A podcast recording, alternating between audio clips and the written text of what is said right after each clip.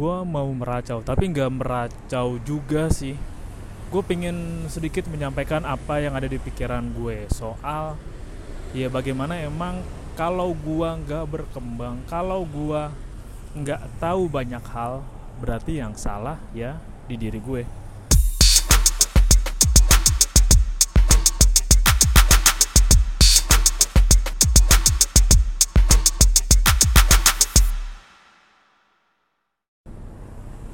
Ini mungkin akan semi meracau, akan semi curhat juga, akan ya agak campur ke pemikiran juga. Tapi tuh gue mau bilang kalau ya iya gue sendiri yang membatasi gue. Gue pernah bahas juga deh, sedikit tapi di episode yang agak lama. Kayaknya itu menghalangi diri, tapi kalau ini kan batasin diri.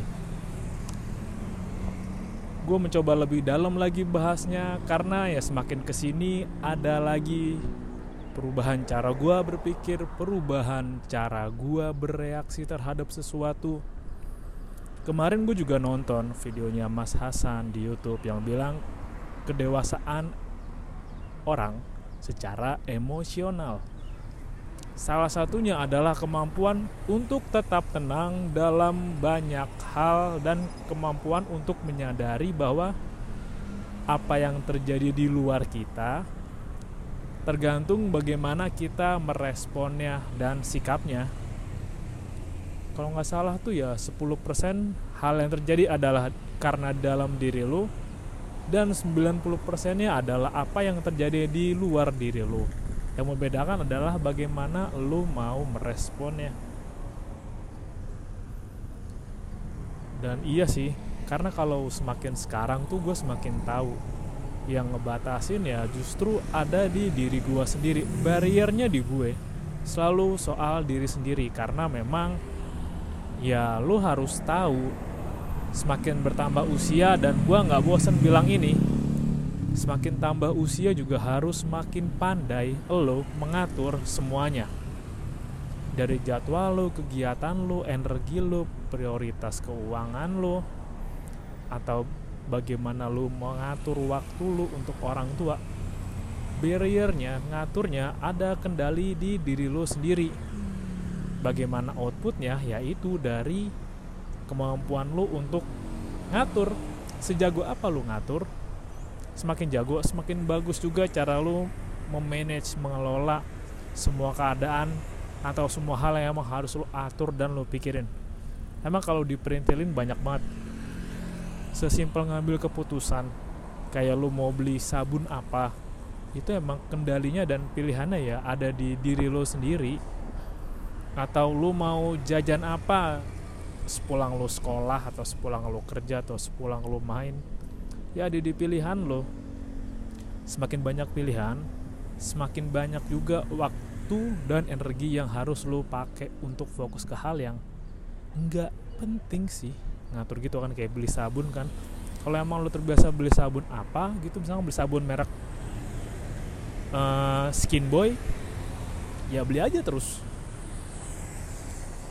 Kemampuan lo untuk ngatur atau menyederhanakan pilihan juga ya ada di diri lo lagi sepenuhnya. Kalau yang sekarang, gue ingin agak mengerucut ke kemampuan gue membatasi. Ya gue suka membatasi diri gue dalam melihat sesuatu dan melihat hal baru. Rasanya emang kayak pakai kacamata kuda aja. Lo tau kan kacamata kuda kan? Yang kalau dipakai, yang bisa dilihat ya lurus aja ke lo. Lu gak bisa lihat kanan kiri lu ada apa, lu hanya bisa lihat dari lurus.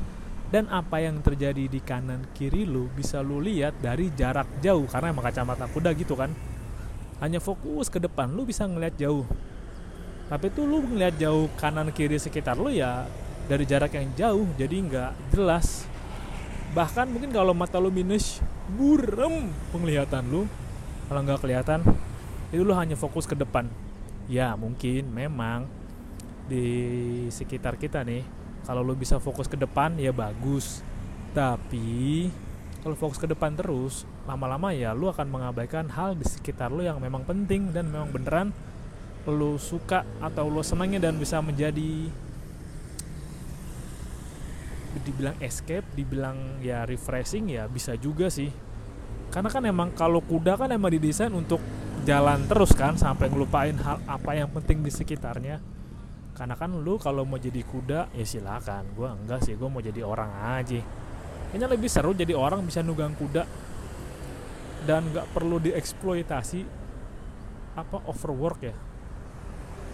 Kuda overwork. Wah, itu kata-kata, dua kata yang satir tapi mengandung lucu sih.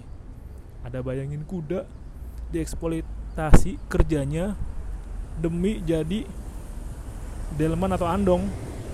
Nah, tapi balik lagi, gue akuin memang gue suka membatasin diri gue, dan gue harus merubah dan memperbaiki hal itu.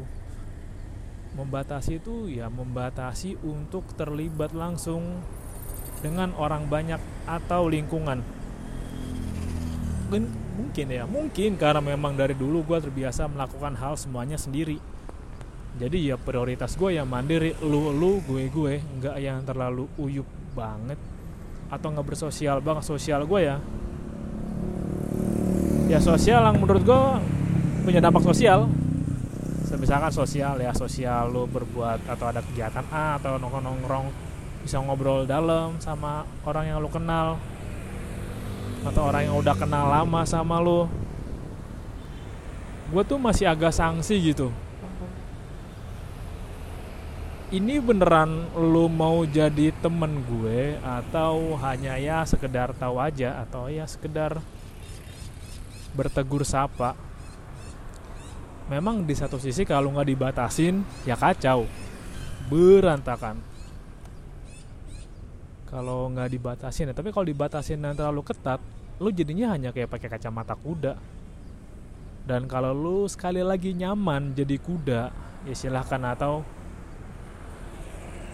atau lu mau jadi penyelam mungkin pakai kacamata selam kan, gitu aja kan, yang daya juangnya, daya penglihatannya pendek kan. Ya lu kalau mau pakai kacamata selam terus ya silahkan, paling pengap doang lu kalau di jalan raya pakai kacamata selam, sama dianggap orang aneh. Padahal gue tahu sih ini hal yang mesti gue perbaikin, karena tuh banyak banget hal-hal baru, peluang baru yang bisa gua dapetin dan bisa juga lu dapetin kalau lu nggak membatasi diri lu untuk belajar hal baru, untuk mau belajar dari kesalahan, untuk mau ngerasain namanya salah, untuk mau ngerasain namanya jatuh dulu dan belajar untuk bangkitnya. Memang sih susah untuk bangkit kalau lu nggak dalam posisi yang punya privilege. Ya saran gua adalah jangan dengarkan orang-orang yang punya privilege dari kecil dan dia berjuang dari nol, yang kalau beli kopi delapan puluh ribu, ya kalau pernah ngekos di Amerika, yang kalau dia pernah, aduh aku gak punya duit nih, mau beli kuota lima puluh giga sebulan aja sulit, jangan. Tapi bener juga, gue jadi inget katanya Om Ded ya, lu kalau emang lagi susah atau lu lagi masih keadaan yang miskin, kalau lu gagal, lu gak ngorbanin apa-apa. Dan gue belajar untuk ada di posisi itu, posisi yang ya gue emang bukan siapa-siapa, gak punya banyak apa-apa, sedikit banget malah. Kalau gue gagal ya tetap bukan apa-apa, gue hanya harus coba lagi sampai gue nemu caranya untuk bisa berhasil.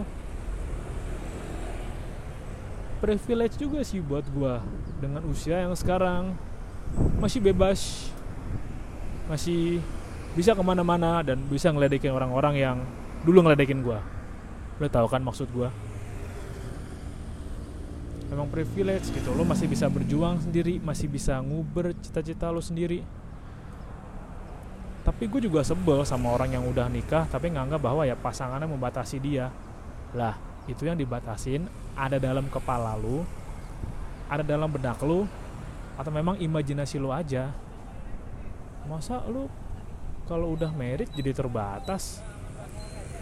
Ya harusnya kalau udah married lu jadi punya tujuan berdua dong, harus lebih saling gotong royong dong. Maksudnya jadi kayak membatasi, jadi kayak hak asasi lu diambil. Anda ah jangan deh, gue gak enak bilangnya.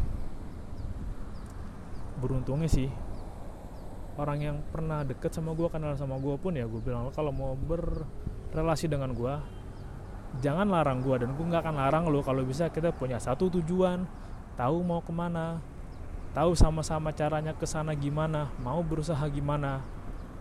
Jadi kayak punya perusahaan tapi rumah tangga gitu, ada kan, pasti bisa berhasil kan. Lu sebel sih ngeliatin aja, kayak membatasin diri. Masa lu membatasin, masa itu gak bikin lu malas, masa lu jadi lu alasan untuk lu gak mau belajar lagi dengan keadaan kayak gitu. Aneh sih buat gue, mungkin emang karena gue belum di keadaan itu. Tapi kalaupun demikian, ya gue gak mau, gue harus punya partner atau pasangan yang punya satu visi sama gue, yang mau sama-sama berjuang, merintis dan menciptakan sesuatu untuk tujuan masing-masing. Yang intinya kurang lebih kayak gitulah. Kalau dipanjangin nanti bisa bikin orang kesel. Makanya balik ke diri gue lagi aja. Siapa tahu ada kesamaan sama lo kan. Ya karena membatasi diri ya gitu. Lu ngerasa udah paling bisa, udah paling ngerti, jadi lu malas belajar. Untungnya gue gak kayak gitu, tapi gue lebih ke batasin diri yang ya males gue nongkrong, ah males gue main gitu, gak terbuka sama orang. Ya memang gak perlu terbuka sih, tapi itu gue akuin juga sih, gue agak kurang dalam memperbanyak perspektif gue dalam melihat sesuatu. Kurang gue, masih kurang rasanya, dan banyak yang masih dalam skup penglihatan gue aja atau dari beberapa sudut pandang aja. Mungkin yang mau gue lakuin dan emang harus gue lakuin adalah gue harus memperbanyak relasi gue, memperbanyak kenalan gue. Dan saran gue buat lu yang dengerin, dan lu yang dengerin ini masih umur sekolah, umur kuliah lah, perbanyak relasi lu men. Ya relasi yang menurut lu ya kalau emang berbahaya jangan dideketin, yang biasa. Tapi relasi yang punya tujuan gitu. Emang kita gak ada yang tahu ke depannya gimana. Bisa jadi Budi yang tadinya orang biasa aja tiba-tiba jadi miliarder. Tapi kalau emang lu mau deketin orang, ya mau bangun relasi sama orang, jadi nama orang bener-bener mau deket, punya bonding sama orang, cari sama orang itu yang punya visi aja. Punya visi jelas, gue mau ngejar mimpi gue nih, gue mau ngejar usaha gue nih. Makanya gue suka bilang ini kan, gue seneng sama orang-orang terdekat gue, teman-teman gue yang masih berjuang untuk ngejar mimpinya, perlahan-lahan merintis usahanya di tengah semua kesibukan, hiruk pikukan, gak banyak jalan-jalan, gak banyak liburan, tapi fokus mengembangkan usaha dia, mengejar mimpinya. Itu gue seneng banget, dan itu yang gue cari, dan itu yang mau gue perbaikin lagi, itu yang mau gue tambahin lagi. Karena kalau yang kayak gitu tuh lo jadi bisa punya makna sama hidup lo, enggak, lo gak jadi zombie. Gue kemarin lagi mikir-mikir juga sih, ya mungkin ini jokes gue ya kalau gue bilang ya kalau ada wabah zombie menyerang Jakarta misalkan, tentunya adalah ya banyak warga tidak terserang karena emang sudah jadi zombie duluan. Senin sampai Jumat, iya kayak ada zombie datang di warga Jakarta nih, eh gitu kan, zombie kan jalannya nyeret kan, e, pelangap-pelongo gitulah, jalannya pelang-pelangap-pelongo, terus agak pucet. Pas orang ketemu orang Jakarta gitu, orang yang kerja di Jakarta, e, dilewatin kayak, ya gue mah lebih zombie dari lu, lu mah cuma kosong di pikirannya doang, gue kosong di jiwa, jiwa gue kosong, hati gue kosong, pikiran gue kadang kosong, baru ngerasa hidup kalau Jumat malam doang. Ya zombie gitulah kalau zombie menyerang warga Jakarta, malis nyerang pilih-pilih pasti. Terlalu batasin juga itu nggak bagus buat perkembangan psikologis lu, apalagi dengan perkembangan zaman yang sudah terlalu cepat. Mungkin emang ada rasanya lu kayak FOMO-FOMO gitu, lu takut ketinggalan nih, takut ketinggalan tren, takut nggak gaul lagi. Tapi kan pertanyaannya adalah ya emang seberapa penting lu ngejar FOMO? Lo kalau ngejar FOMO bukannya lu malah jadi korban dari FOMO itu ya? Ya kalau mau mah lu tentuin diri lu sendiri maunya kayak apa. Jadi lu kayak batasin diri lu untuk gak mau kehilangan momentum atau gak mau kehilangan hal lagi rame. Itu batasin diri tau, kalau buat gue ya. Karena ya lu, apa yang penting buat lu ya apa yang lagi rame doang gitu. kan terbatas kan, bisa jadi hanya oh ada yang ngikutin ngikutin hilang, kayak sepeda kemarin lagi pandemi rame sampai sekarang turun lagi harganya, emang cuan sih kayaknya. Kemarin kalau beli sepeda tuh pada cuan deh, temen gue cuan lagi beli sepeda kemarin pandemi, eh jual sepeda waktu pandemi. Habis itu kan is gone is gone lah. Lembaga soal pemahaman, aduh jangan sampai deh lu berpikiran sempit di keadaan kayak gini. Berpikiran sempit bukan berarti ya pemik- lawan katanya bukan berarti pemikiran yang liberal, pemikiran yang yang semua boleh gini, semua boleh gitu, L G B T nggak apa-apa, tidak tidak tidak tidak tidak gue masih nggak pro L G B T karena penyakit. Maksud gue karena dampak penyakitnya gitu ya, penyakit yang aduh sebutin gak yang jorok namanya kalau disebut ya, penyakit gitulah, karena yang bikin gak enak adalah penyakitnya. Masih nggak setuju ya, lawan bukan berpikir tutup pada bukan berpikiran terbuka, tapi berpikiran benar, berpikiran mau cari tahu yang benar, bukan sekedar benar karena orang banyak, benar karena nggak ada yang perdebatin, dan benar ya karena siapa merasa si paling benar. Ada tuh kan gue gue pernah bikin episode tapi kayaknya dulu deh, si paling benar atau si paling bisa gitu, pokoknya si paling aja. Wah,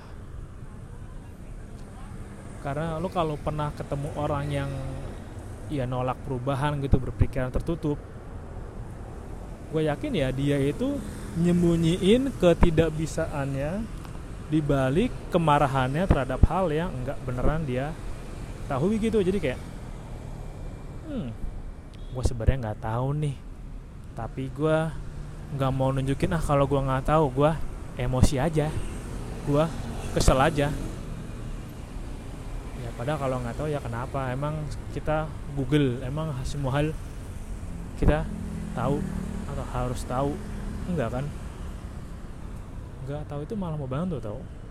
Karena kalau kebanyakan tahu, pusing juga otak lu. Emang lo kata orang yang lu pernah dengar eidetic memory nggak, orang yang bisa ingat banyak hal gitu dalam hal detail?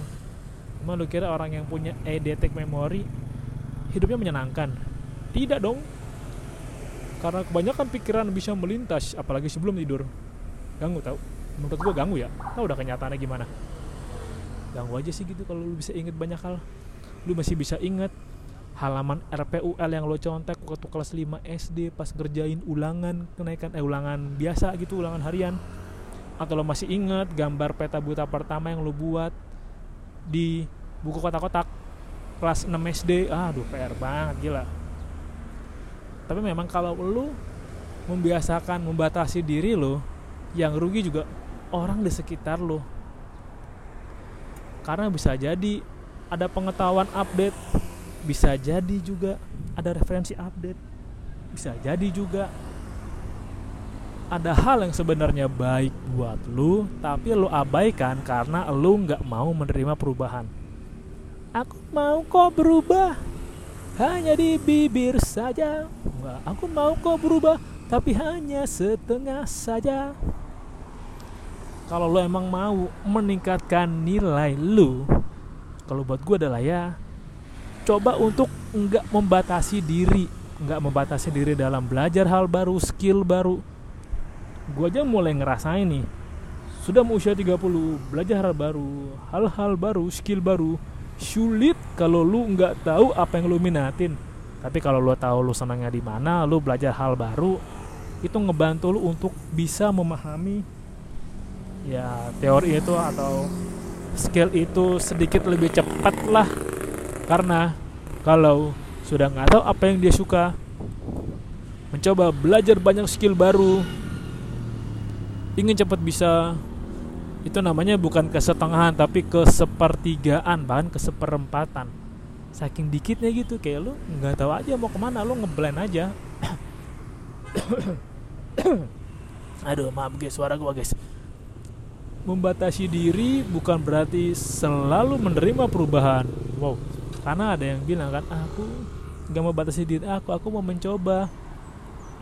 Skala nyoba juga harus bener dong. Masa sudah tahu tuh dilarang agama, dilarang negara, masih coba-coba. Itu bukan membatasi diri namanya, itu namanya membatasi nyawa Anda. Itu itu membatasi nyawa Anda supaya bebas, dan membatasi diri Anda untuk menjadi buronan.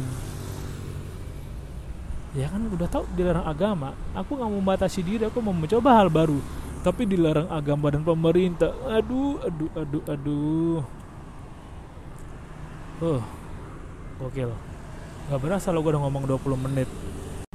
Gokil udah dua puluh menit. Tadi gak sengaja ke pause rupanya. Gue udah ngomong lama ternyata ke pause. Gue harus ulang lagi. Pokoknya adalah lu jangan biasain ngebatasin diri lu untuk mencoba hal baru, untuk mencoba sesuatu yang baru, skill yang baru, mau untuk eksplorasi diri lu lebih. Karena ya bisa jadi banyak potensi-potensi yang emang sebenarnya lu bisa, tapi lu nggak explore karena lu males duluan, lu keburu ma- takut duluan, lu keburu takut gagal duluan.